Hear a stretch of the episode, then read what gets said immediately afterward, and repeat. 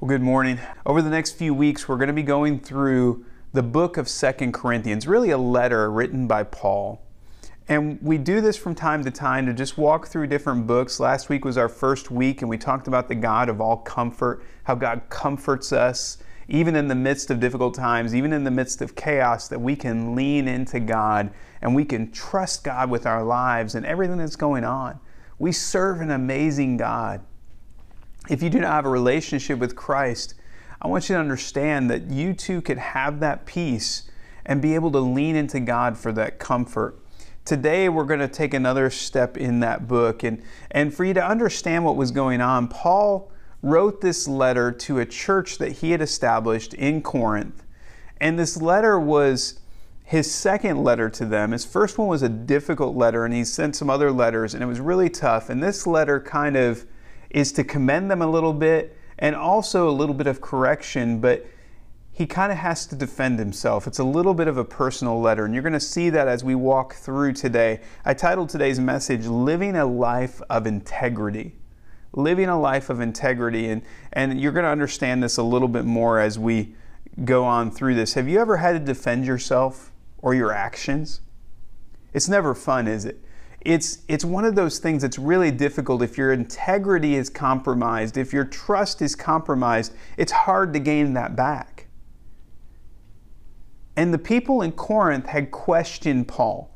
They had they, there were people that were questioning his loyalty. They were questioning that whether he was actually somebody that was trying to take advantage of them so this letter responds to some of those things, and actually, his previous letter responds to it in a much more different way.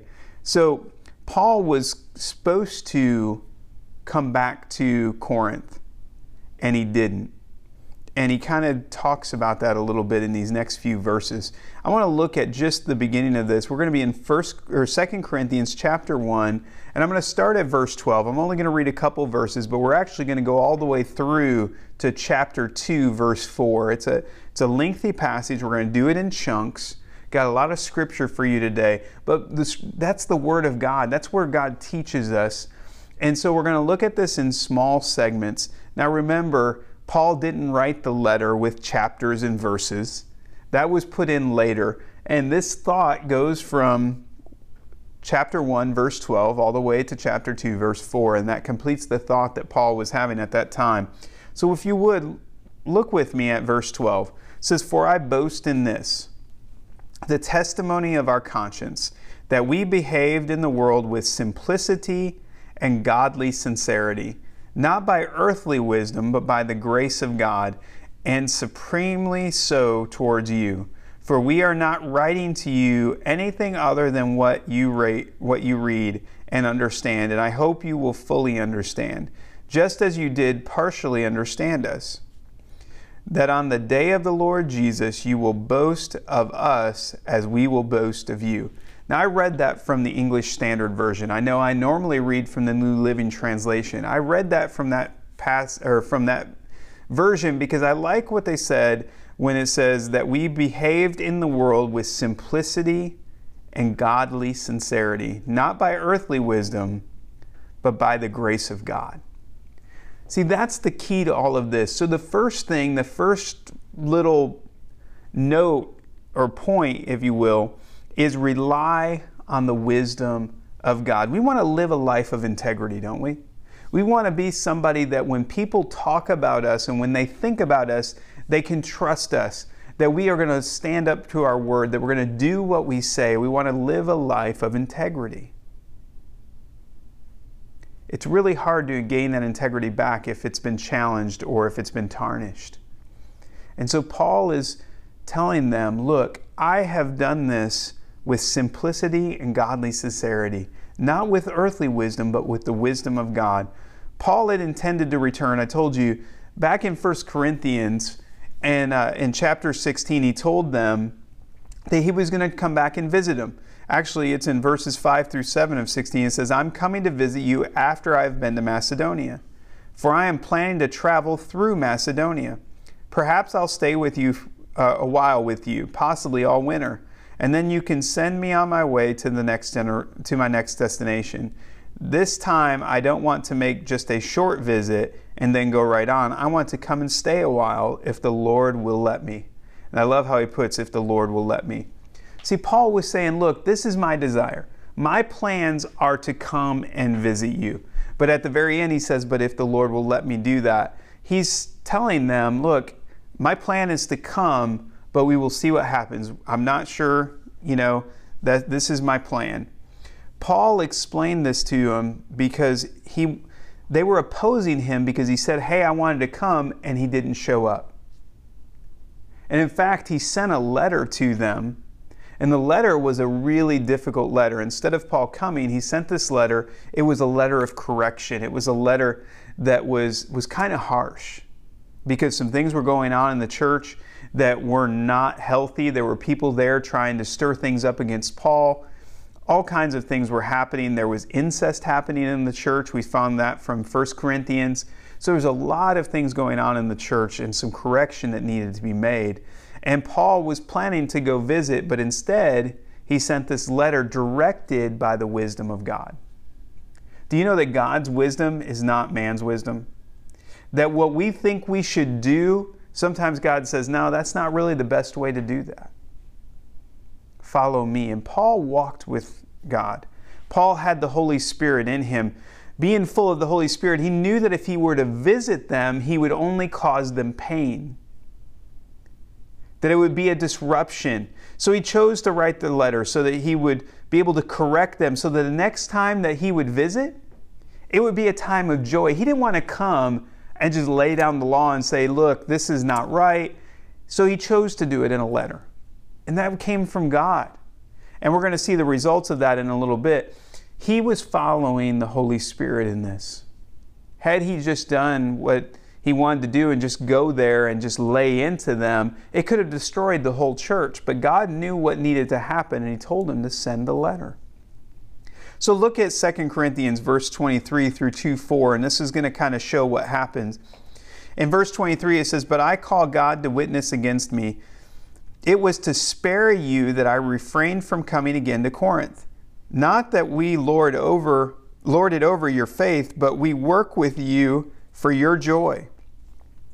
For you stand firm in your faith. For I made up my mind not to make another painful visit to you. For if I cause you pain, who is there to make me glad but the one whom I have pained?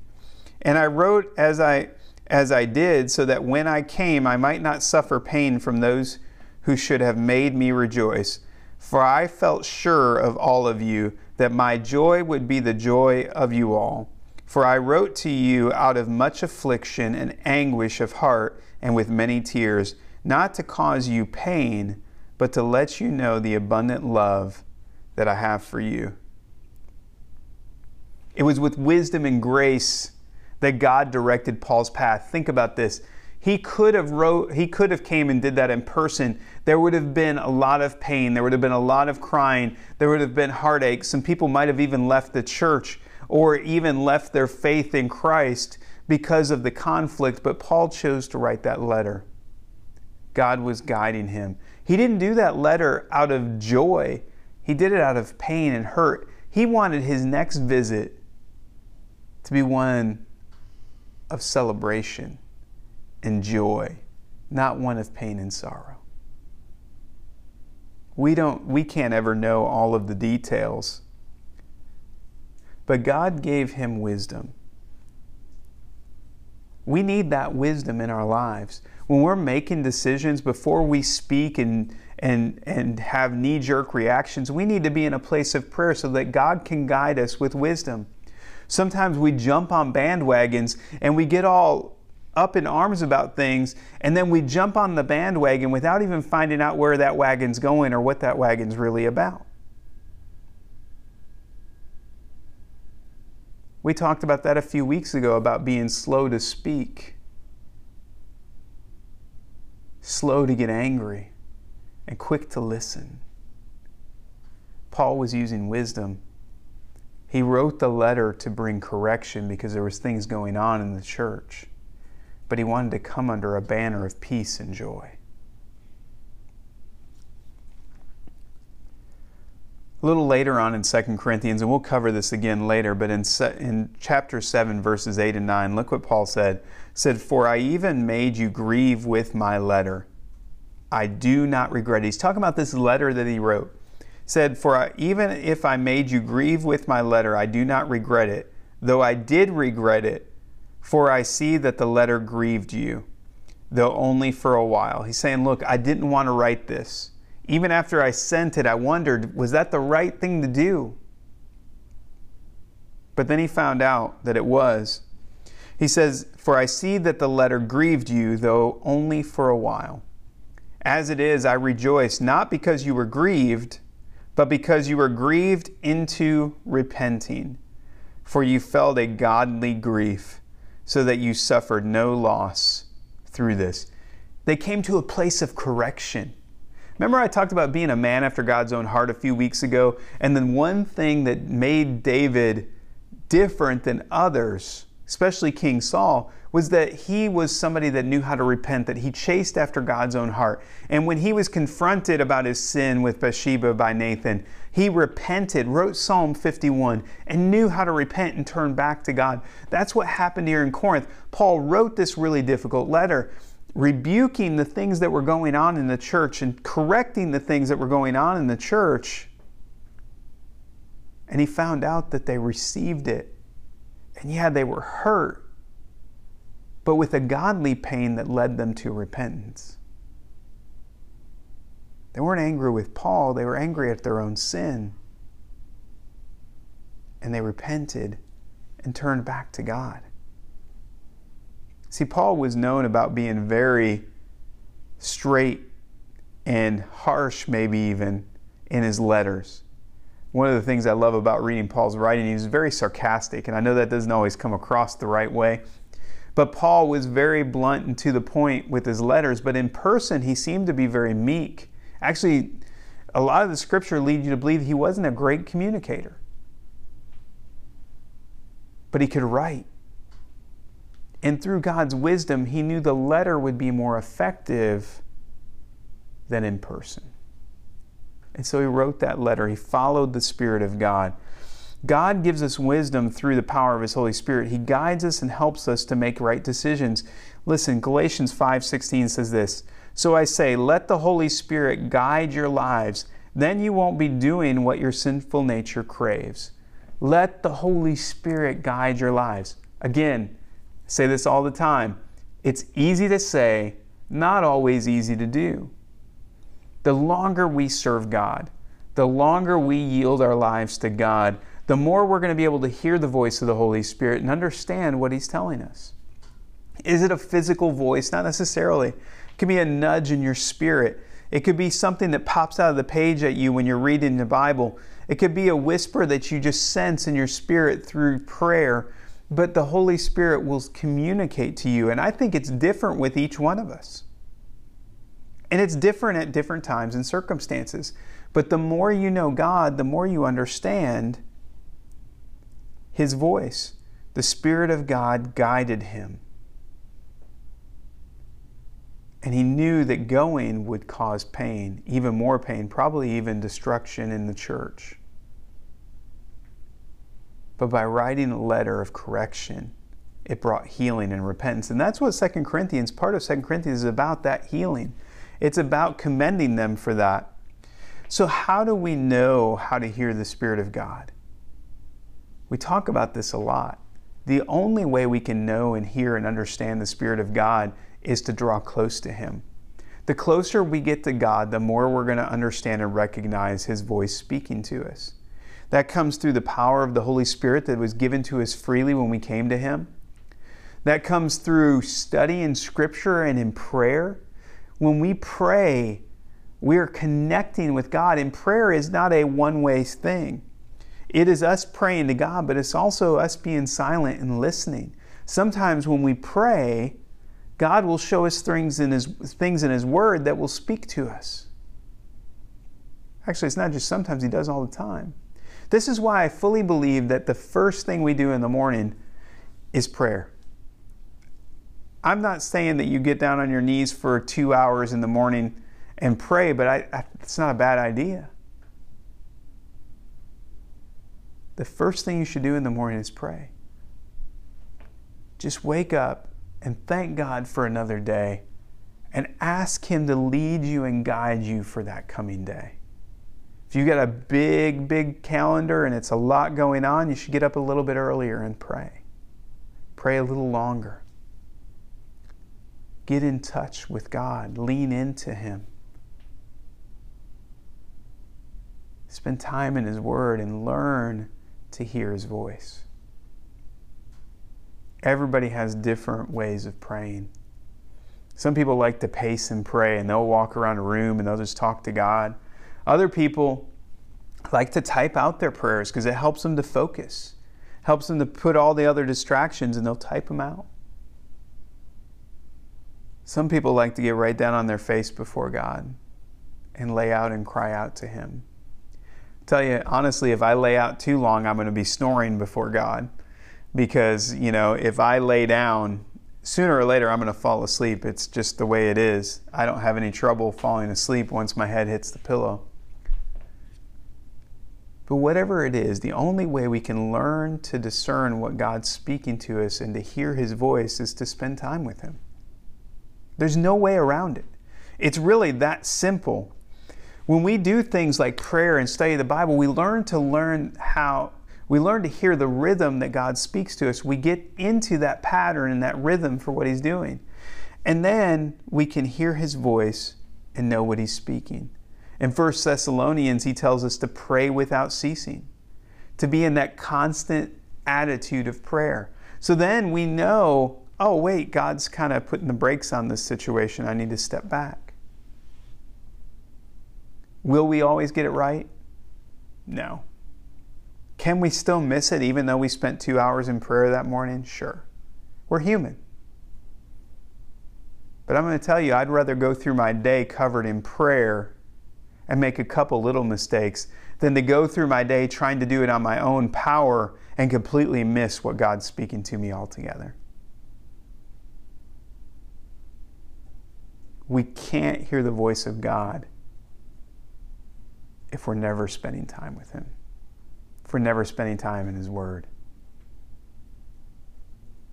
If you're struggling with knowing what to do in your life, if you're struggling to know how to get through situations, spend time with God. You will find those answers.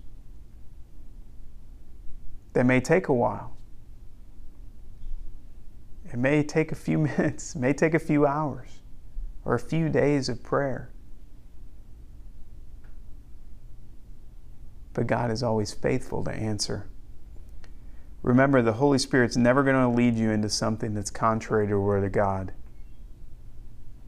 So if you're hearing something and it goes against what God's Word says, that's not God.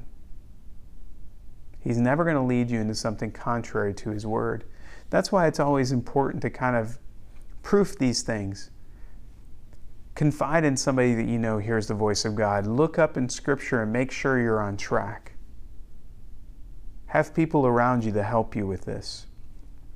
So, the first thing in this is we need to have, rely on the wisdom of God when we want to live a life of integrity. The second thing is this let your yes be yes and your no be no. Maybe you've heard that phrase before. Actually, who coined that phrase was Jesus. We're going to look at that in just a minute.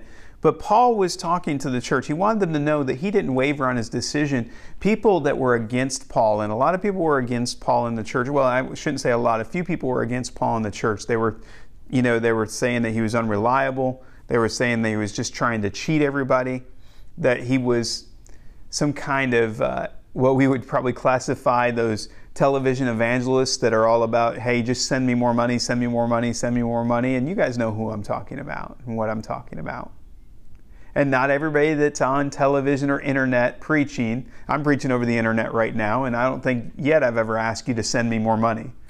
So I think I, I you know, maybe, maybe not, I don't know. Do ask you to tithe, be faithful. But um, Paul wanted the church in Corinth to know that he didn't waver his full intentions were to come back. But God stopped him. Look at verses 15 through 22. I know I skipped from, I went from the beginning of this passage to the end of it to kind of set the framework, but here's the heart of it. And starting in verse 15, it says, But because I was sure of this, I wanted to come to you first, so that you might have a second experience of grace. I wanted to visit you on my way to Macedonia, and to come back to you from Macedonia and have you send me on my way to Judea. Was I vacillating when I wanted to do this? Do I make plans according to the flesh, ready to say yes, yes, and no, no at the same time? As surely as God is faithful, our word to you has not been yes and no. For the Son of God, Jesus Christ, whom we are proclaiming among you, Silvanus, or Silas, that's his name, and Timothy and I, was not yes and no, but in him it is always yes. For all the promises of God find their yes in him. That is why it is through him that we utter our amen to the glory to God for his glory. And it is God who establishes us with you in Christ and has anointed us, and who has also put his seal on us and has given us his spirit in our hearts as a guarantee. What Paul is saying, look, we come from God. We've been anointed by God. His Holy Spirit is within us. Remember, the Holy Spirit seals us as His believers, as His followers, as His children. We've been sealed by the Holy Spirit. When we come to know Jesus as our personal Savior, as our, and we build that relationship with God, we are sealed by His Holy Spirit. We are His, no one else's. When we're sealed by His Spirit, we are under the promises of God. And the promises of God are always yes. I didn't say God was always going to say yes, but I said the promises of God are always yes. So when we look back through the Old Testament, when God promises to take care of our needs, when, promise, when God promised to give to Abraham an inheritance throughout the earth, his promise is yes, and it's fulfilled not just through the Jews, but anyone that comes to faith in Jesus Christ, which means that the entire earth is filled with his followers. And that is true. His followers are all around the world. Now, are they all Jews? No. But we are all Christians and followers of Jesus. We have the Holy Spirit in us, and Abraham's inheritance has been given to us his promises are always yes. Matter of fact, God loves to say yes a whole lot more than he says no. God is for you a whole lot more than he's interested in punishing you. As a matter of fact, the only time for correction is so that you will repent and go on the right way. God does not punish just to punish. It's always to bring people back to Him. And I don't even like the word punish for that. It's correction. He corrects his people, those that he loves. Paul corrected the church in Corinth through his letter so that he could come in joy and celebrate, because that's really what he wanted to do. Nobody likes to correct. I've been a parent for a few years now, two decades. And I've had a whole lot more joy in celebrating with my kids and loving on my kids than I ever have in correcting them. And I'll be honest, when I'm not in a right place, when I'm tired and I'm not in tune with God, I will be more harsh to my kids and get on to them more and get upset about nitpicky things that just tear down our relationship. But when I'm when I'm in tune with God and when I'm in the right place, I love to celebrate my kids a whole lot more than I love to, to correct them. Correction's important. But God is always more concerned with saying yes. He's always more concerned with celebrating. See, Paul wanted them to understand that he is a child of God. He does not waver. He wasn't wavering when he was when he didn't show up he was holding back so that he could correct and then come when he could come in a place of time of joy. See, Paul strongly defended his actions. It's important that we do what we say, that our yes is yes and that our no is no. Jesus talks about this in Matthew 5:37. Says, "Let what you say be simply yes or no. Anything more than this comes from from evil. That's a pretty big statement. It's right out the Beatitudes in Matthew 5. Let what you say simply be yes or no. Anything more than this comes from the evil, or comes from evil. It's important for us to understand that God does not waver in those things. He does not say one thing and then do another. Matter of fact, that wavering that we have, that indecision, is sent to us from the one that wants to destroy us, from the evil one. Because if he can keep us from being decisive, if he can keep us on our heels, not knowing what to do and not moving forward, then he is accomplishing his goals because we're not moving towards Jesus. We're not following his commands. Even when we make mistakes, God can correct us. Even if our decision was not necessarily the best one, God can correct us. But when we waver, we get tossed around, we never land anywhere, and we're, we're useless. James talks about this, talks about wavering in James 1 5 through 8. It says, If you need wisdom, ask our generous God, and he will give it to you. He will not rebuke you for asking, but when you ask him, be sure that your faith is in God alone. Do not waver. For a person with divided loyalty is unsettled as is as unsettled as a wave of the sea that is blown and tossed by the wind. Such people should not expect to receive anything from the Lord. Their loyalty is divided between God and the world, and they are unstable in everything that they do. See, when we waver back and forth, that's why trusting God is so important. When we when we waver between, well, is that God? Am I doing this? I want to do this. We are not accomplishing anything. It says that our loyalty is divided. That's why it's so important that we hear the voice of God, that we know the voice of God. We're going to waver if we don't know God's voice because we're always going to be stuck trying to figure out what to do. And sometimes God doesn't give us the whole plan. Sometimes He just says, go and do. And it's up to us to figure it out, to take the steps, and then He reveals as He goes along. That's why it's so important that we begin our days in prayer. That's why it's so important that we walk with the Spirit and allow Him to guide us through our day. God is constantly molding us into His children as we spend time with Him in prayer, as we spend time with Him in the Word, as we spend time together in worship, whether it's online or whether it's actually in person. Now, look, I would love to have all of you here in person. I realize that's not possible right now. Some of you are not physically able to be here. Some of you have physical reasons that you should stay home so that you don't risk getting sick. Others of you that are watching aren't even in the same state. But know this that through prayer and through our bond in the Holy Spirit, we are family. You are a part of our family. And we want to pray for you. We want to love on you. We want to care for you. We want to see you grow in your relationship with God. And the more you spend time with Him, the more you're going to grow. This very evening, we're going to do our first online and in person Bible study using the book uh, Everybody Always by Bob Goff.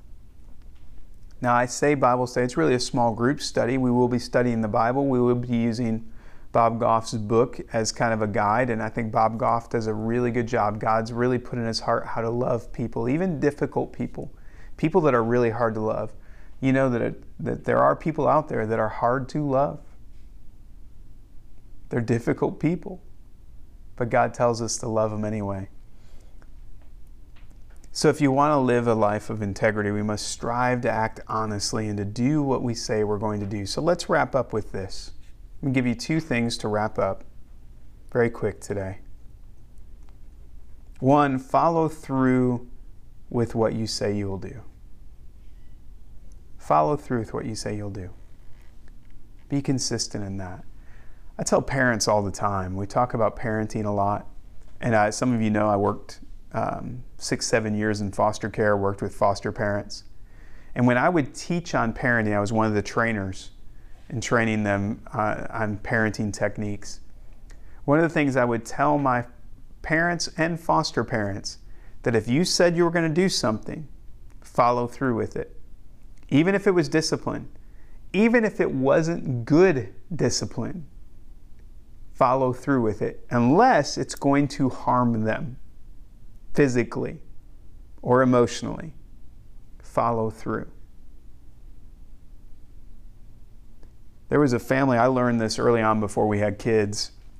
We were youth pastors, and we had parents that, uh, that had kids in our youth group, and one of the kids, one of their sons, was um, a little difficult. He was a pastor's son, and uh, he got in trouble a lot. And he told us one time, and he had, he had done something that was pretty serious. He was grounded for two weeks. And he told us, Look, I know that if I come to church and just act right this Sunday, I'll be off restriction by Sunday night. He knew that his parents' punishment, his parents' discipline had no meaning because that if he would just come to church and smile right and act right, that he would get out of it. And so he learned to manipulate the system because his parents didn't follow through with what they said they would do. He'd get in trouble on Friday. Oh, you're grounded for two weeks. He'd be done by Sunday just by smiling at church. And he learned to manipulate a system not to be corrected. Follow through with what you say you're going to do. It's how we live a life of integrity. And if what you said you're going to do is a mistake, own up to that mistake and say, Look, I'm sorry. I needed to change this because it wasn't right. It wasn't good. Own up to it. That's how we live a life of integrity. Nobody expects us to be perfect. They just expect us to be honest and follow through with what we say we're going to do. Which is what Paul did. Paul honestly thought he was going to come and visit again. He even said, If the Lord allows me. The Lord didn't because there was a letter of correction that needed to be sent. We always must follow through. Second thing is grow in our relationship with God through prayer and studying the Word. That will always be in every message because that is the key to all of this the more we pray, the more we spend time in God, the more we grow together, the closer to God we become, and the better we are going to be in our relationship with Him. We're going to be able to make better decisions. We're going to be able to hear His voice. And you know what? As we mature, you know what our job is? To help others that come after us grow that same way. It's not that we get to this place and we're done. We're always growing and we're always bringing people with us on that journey. I want to leave you with one final verse, 1 Thessalonians 5 15 through 19. This is Paul at the end of 1 Thessalonians, the letter he wrote to the Thessalonians, uh, to the Thessalonican church, which is a fun word to say. And it's kind of his final kind of words of wisdom. And I, as I was reading this, I wanted to leave this with you today.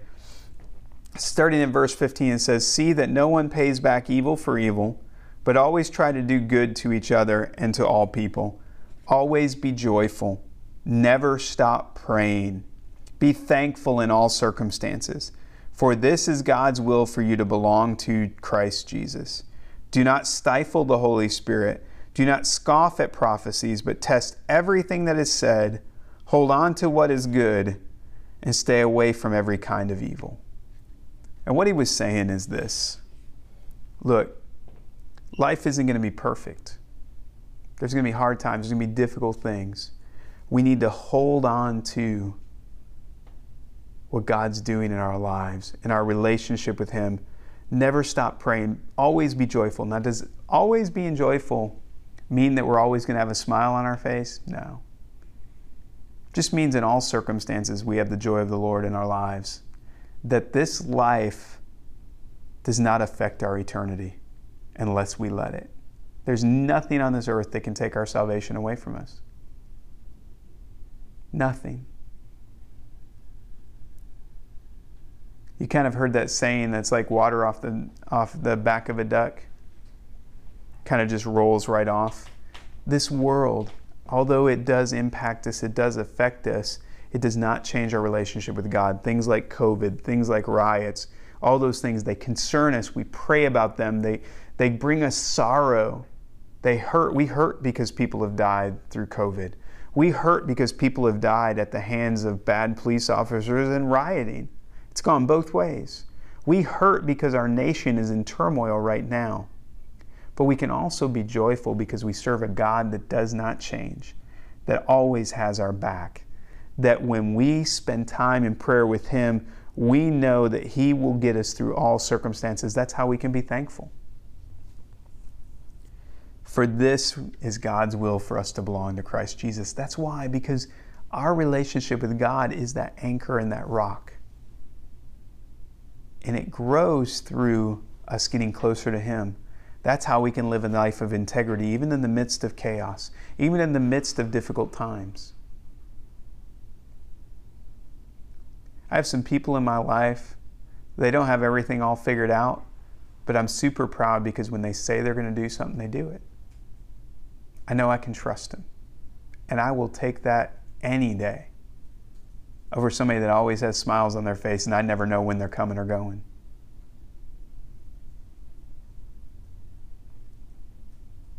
I love it when people do what they say, when they're loyal. I love it when people represent Christ in that way. That's what I want for you. That's what I want for me. I want to be a man of integrity. I don't always get it right. I say some stupid things sometimes. I probably said some stupid things in this. Might even have to have Robbie edit some of them out. I don't know.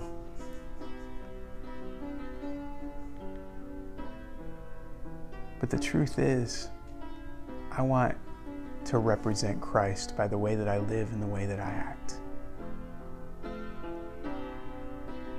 So I spend time in prayer. I spend time in His Word. Not because I'm preaching, but because it's what I need to get through each day to make the right decisions.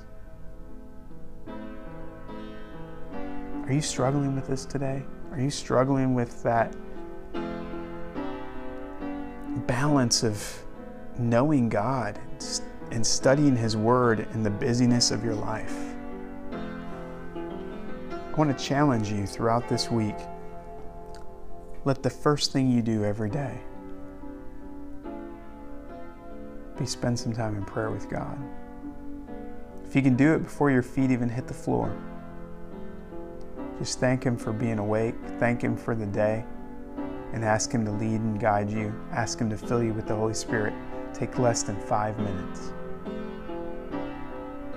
Then carve out time, be intentional. I started a routine not too long ago where I try to get up at least an hour and a half to two hours before I have to leave to go anywhere so that I can have time to spend with God in the morning before I leave because it's that important.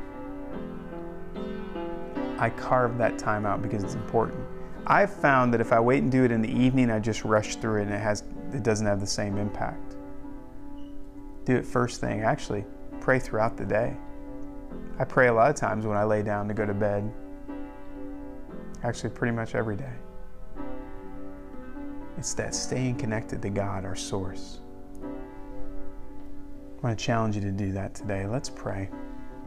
Father, I ask right now that you would fill us with your Holy Spirit, that stamp that marks us as your children. Lord, I pray that you would help us to be more disciplined, to spend time in prayer, to spend time in your word, so that we can be people of integrity. Lord, I pray that our yes would be yes and our no would be no, that we would not waver, that we would not waver through indecision on what is right, that we would follow you, that we would learn to hear your voice. And Lord, for those that are struggling right now with this, I pray that your grace would be upon them, that you would strengthen them, that you'd help them move a little bit closer today. A little bit closer to you. That they would not get frustrated or discouraged. Lord, but that they would realize that you're the biggest cheerleader that we have and that you desire to see them win. You desire to see them come into relationship with you. Lord, I pray right now that you'd fill each one of us with your Holy Spirit. Lord, I pray for those that are watching on the internet right now, wherever they're at, that you would touch them and that you would fill them with your Holy Spirit. That your anointing would rest upon their lives, that they be full of your joy, your grace, and your peace. So thankful for each one. They're your children. Lord, touch them right now. Let your anointing rest upon them right now, Lord. Give them joy and victory over depression, over anxiety, over fear, over indecision. And Lord, I pray that they would hear your voice, that they would know your voice because they know you. And Lord, I thank you for this. In Jesus' mighty name.